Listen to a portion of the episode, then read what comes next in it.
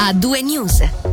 Non ce l'ha fatta l'escursionista italiano di 34 anni, vittima di una caduta ieri in Valle Verzasca mentre attraversava un riale nei pressi di una cascata. L'uomo è precipitato per circa 10 metri ed è morto per le gravi ferite riportate. Sempre in tema di cronaca è stata soccorsa una donna questa mattina su un sentiero a Gordola. Potrebbe trattarsi della persona scomparsa segnalata dalla polizia cantonale sabato.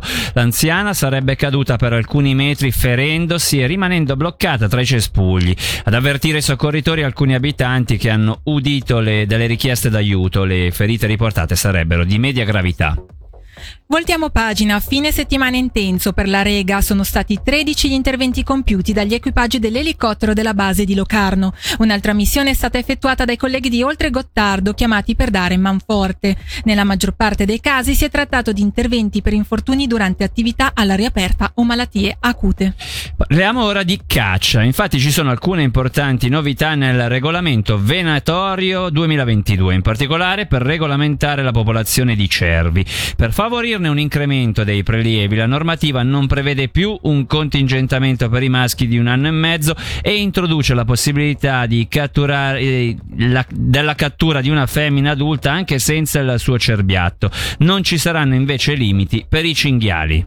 La, calta, la caccia alta sarà dal 3 al 17 e dal 23 al 27 settembre. Sentiamo Andrea Stampanoni, collaboratore scientifico dell'Ufficio della Caccia e della Pesca. Ci sono alcuni dettagli che sono cambiati, ad esempio la possibilità di registrare online alcuni capi catturati per rendere più snella la procedura per i cacciatori, oppure la chiusura della caccia nel comparto Tamarole Magambarogno della caccia al camoscio. Qual è la ragione che porta a questa decisione? Va detto che il camoscio è la specie che teniamo di più sotto la lente, diciamo, quindi dove abbiamo le cifre dei conteggi più esatti. Col passare degli anni ci si è accorti un po' che in questo comparto la popolazione soffriva particolarmente, è evidente che la caccia non è il fattore principale o non è l'unico fattore che ne comporta la diminuzione, è uno dei pochi sul quale possiamo intervenire. Quindi per far sì che le cifre tornino a salire ci siamo seduti al tavolo con i cacciatori, i quali anche loro si sono detti ben disposti a interrompere la caccia finché i grafici non mostreranno una nuova crescita. Diciamo. Più o meno tutti gli anni la, la tematica della presunta competizione fra cercatori di funghi e cacciatori emerge. È chiaro che l'appello che si cerca di fare sempre, da un lato la questione relativa alla sicurezza, i cacciatori usano delle armi da fuoco, quindi sono formati, l'impiego dell'arma da fuoco deve essere fatto sempre in piena sicurezza, indipendentemente se ci siano o non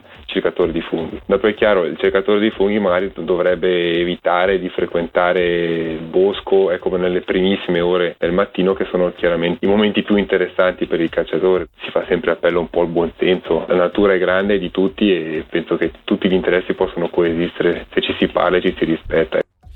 Parliamo ora di strade. Dopo tre anni si sono ufficialmente conclusi i lavori sulla A2 tra Melide e Gentilino. Il cantiere, nonostante la pandemia, fa sapere Lustra, chiude nel rispetto delle tempistiche con un investimento complessivo di 140 milioni di franchi. L'Ufficio federale delle strade ha sottolineato come il tratto, oltre ad essere stato risanato lungo due chilometri con la posa di ripari fonici e di asfalto fonoassorbente, sarà ora sottoposto a una serie di lavori di bonifica.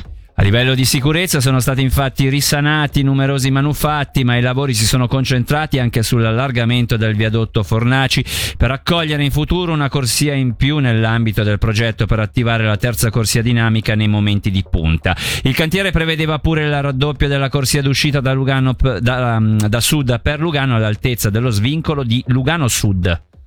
Migros Ticino rinuncia alla vendita di fuochi d'artificio per la salvaguardia dell'ambiente e della fauna. In un comunicato dell'azienda si legge che sulla decisione hanno pesato fattori quali il dibattito globale sul clima e gli inquinanti atmosferici e la tutela del nostro territorio, soggetto nel periodo estivo oltre che a, una, a un'alta concentrazione di polveri fini e a un pericolo marcato di incendi boschivi. Una nuova vita per il fondovale della Riviera che potrà diventare un'area di svago, è quanto prevede la relativa modifica del piano direttore pubblicato dal Consiglio di Stato ticinese. In sostanza, l'area in questione potrà essere oggetto di progetti, iniziative e interventi locali per incrementare la fruizione da parte della popolazione e dei turisti, con percorsi pedonali e ciclabili, aree di sosta, picnic e punti di accesso al fiume Ticino. Cambiamo tema. L'organizzazione socio-psichiatrica cantonale ha un nuovo responsabile della formazione accademica e della ricerca.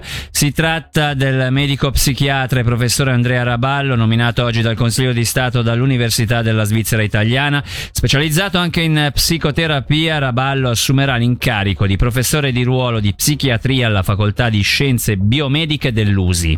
Attualmente ricopre la funzione di professore associato di psichiatria all'Università di Perugia, dove ha progettato e implementato una infrastruttura ambulatoriale di secondo livello per l'identificazione precoce degli stati, degli stati mentali a rischio e la diagnosi differenziale tempestiva in adolescenti e giovani adulti. Raballo assumerà i nuovi incarichi in Ticino il prossimo autunno. Un'anomalia afferma la funicolare della San Salvatore che rimarrà chiusa fino a nuovo avviso. I tecnici con gli esperti del settore stanno riparando la parte difettosa e domani sarà valutata l'agibilità e il tempo, nece- il tempo necessario per la ripresa dell'attività a pieno regime.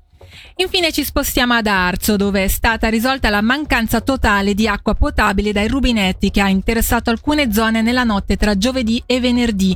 Sabato mattina lo stesso problema si è verificato a Besazio. A confermarlo a Ticino News il direttore dell'azienda industriale di Mendrisio, Gabriele Gianolli. A due news.